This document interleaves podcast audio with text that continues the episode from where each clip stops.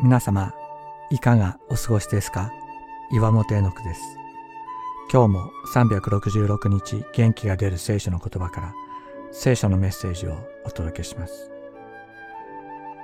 8月12日、良心の呵責を覚えるとき。人が大きな過ちを犯した自分に苦しんだり、人を真実に愛することができない自分に落胆するのは、私たちが良心を持っているからです。良心によって私たちは善悪を判断し、自分を裁くことにもなります。しかし、私たちの善悪の判断は自分が基準となってしまっているため、神様の身思いからずれてしまうことがあるということも覚えておいた方が良いかもしれません。罪のうずきや自責の念に苛まれるのは自分の良心が自分を許さないからです。私たちは許してほしい自分と自分を許さない自分との間で分裂してしまっているのです。一つの心で生きていきたい私たち。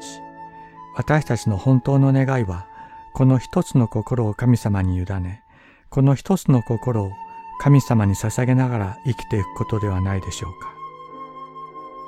イエス様はそのことを誰よりも深く知ってくださっています。そして十字架の血を私たちに注ぎかけ、癒してくださる。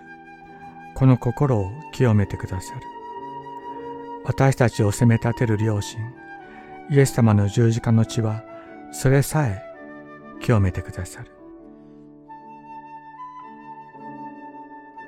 また私たちには、神の家を治めるこの偉大な祭司、キリストがおられるのですから、心に血を振りかけられて邪悪な良心を清められ、体を清い水で洗われ、全く信仰を持って真心から神に近づこうではありませんか。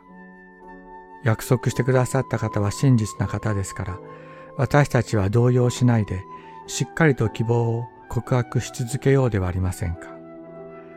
ヘブルビテへの手紙第10章21から23節